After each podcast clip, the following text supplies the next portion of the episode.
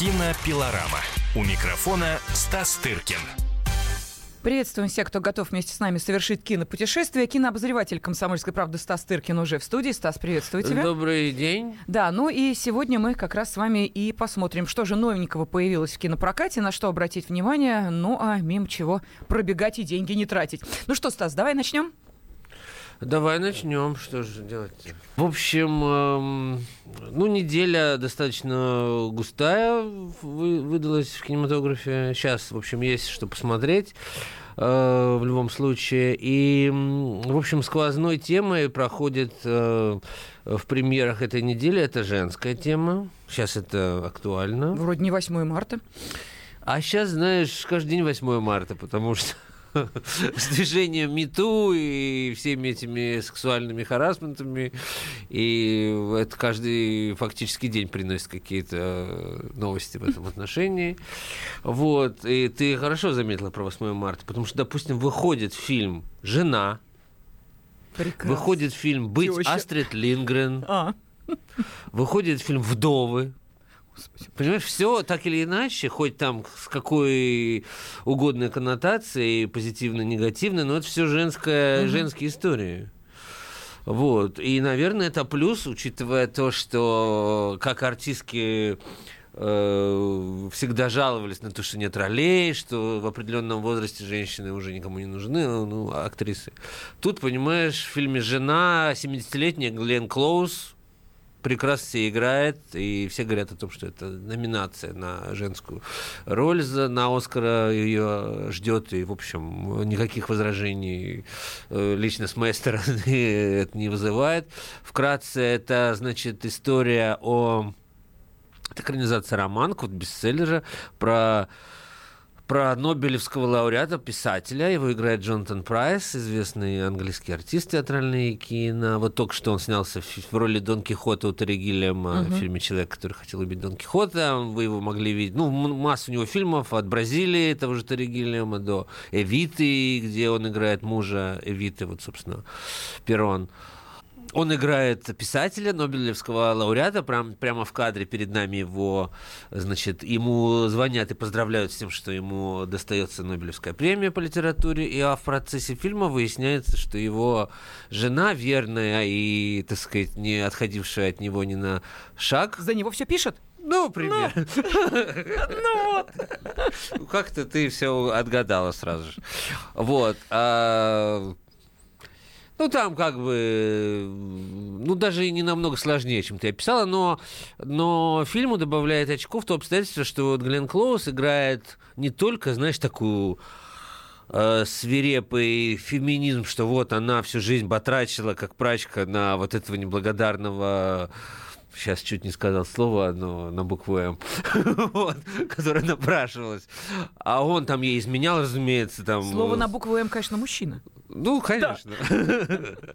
И так далее. Нет, там все равно э, за всем этим бешенством, которое неизбежно в любой семейной жизни, не будь ты Нобелевский или не Нобелевский лауреат, если ты живешь с человеком лет 40 там, или 30, то ты его, понятно, и хочешь иногда и придушить, там, и все, что хочешь. Э, Это я, это я так себе представляю. Вот, хотя я столько лет ни с кем не жил, к счастью, или, или не к счастью. А, Вот. Но там еще есть э, вот то, что актеры вносят элемент все равно какой-то нежности, потому что если ты столько уже лет с человеком мучишься, но ты все равно это делаешь а, ну, потому что, видимо, либо иначе не можешь, либо есть еще какие-то обстоятельства.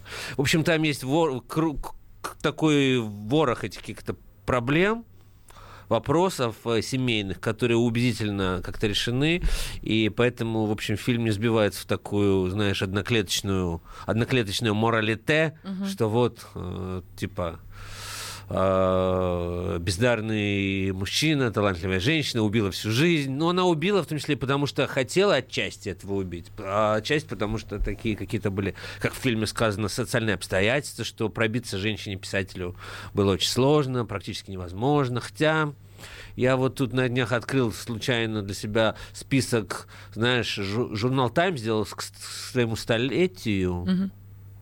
Ну или как-то так, список э, лучших романов вот за это время. И там, э, во-первых, я для себя открыл каких-то совершенно неизвестные мне э, имена, ну, потому что мы, разумеется, не там американских писателей знаем, главных каких-то, но многих не знаем.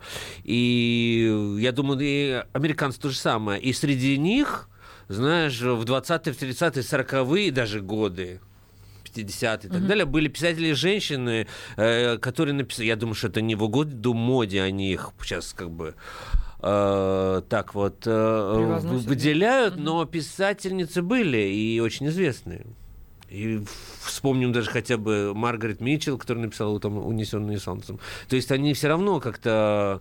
И Вирджинию Вульф, которая нехорошо закончила, но все равно были писатели. Короче говоря, вот такая вот тема женская присутствует. Фильм «Вдовы», с которой я не мог досмотреть до конца, если честно, он меня взбесил, потому что творчество чернокожего режиссера Стива Маквина какое-то очень удивительное. Он начинал это знаменитый британский режиссер и, современный художник, начинал как современный художник. У него был великолепный фильм «Голод» про, с Майклом Фасбендером в роли борца вот ирландского революционного mm-hmm. движения, который голодал э, в британской тюрьме. И удивление этого режиссера для меня кроется в том, что каждый его фильм прямо хуже предыдущего. Вот прямо. Этот был прекрасный, этот похуже. Фильм «Стыд» с тем же Фасбендером. Потом был совершенно такой одноклеточный, на мой взгляд, фильм «12 лет после рабства» где уже был такой оголтелый, знаешь, белые плохие все, черные все отличные, разумеется, несколько Оскаров получил. И вот последний фильм «Вдовы», ну, уже совсем никуда, на мой взгляд, это, это уже экранизация какого-то телесериала 80-х годов, когда сериалы были не такие крутые, как сейчас. А, чернокожая актриса Виола Дэвис в главной роли. У нее бойфренд Лиам Нисон. Вот. А, значит, еще какие-то э, женщины разных цветов кожи. Э, все их мужья и бойфренды погибают во время ограбления банка. Все они такие бандиты. И, в общем, женщины попадают в кабалу, к ним приходят эти бандиты, говорят, что вот все долги, которые за ними, вы должны нам отдать. И что же делать бедным крошкам? Как не идти, э, Грабить выполнять, банки? да, то, что не доделали их э, сожители. Вот. Дальше я уже, честно говоря, не досмотрел, мне было плохо от этого всего, я покинул кинозал. Но вы можете... Узнать окончание этой истории. Узнать окончание, чем это все кончилось.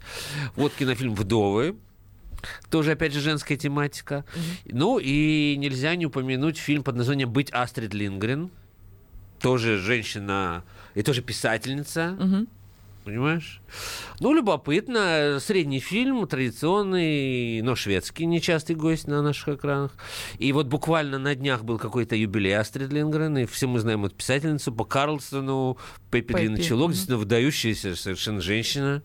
Э, понимаешь, э, придумать вот свежую сказочную мифологию вот угу. на, ну, так сказать, на наша современница, хоть там, я умерла там в сто лет, понимаешь, вот, а, все равно на наших глазах все рождалось, это мультфильмы прекрасные, российские там и так далее, так далее, вот, и фильм рассказывает о ее молодых годах, все они, конечно, сейчас вытаскиваются как знамена феминизма, вот, э, рассказывается о том, как вот в дремучей Швеции, значит, она там в юном возрасте э, соблазнила своего издателя, родила от него ребенка, а тот не развелся с женой, она все равно, она сдала ребенка сначала в Данию, потому что в Швеции нельзя было как-то ей. Потом снова его забрала, хотя родители, католики были очень, точнее, протестанты были ужасно против, там и так далее, так далее, но она забрала, вырастила, там, и так далее, так далее. Там даже слово Карлсон не присутствует в этом фильме, а, но она только на подходе к своим там каким-то свершениям, а, и, но нам показывает, какая талантливая девушка она была, в общем. Ну, почему нет? Слушайте, почему не вспомнить замечательную писательницу?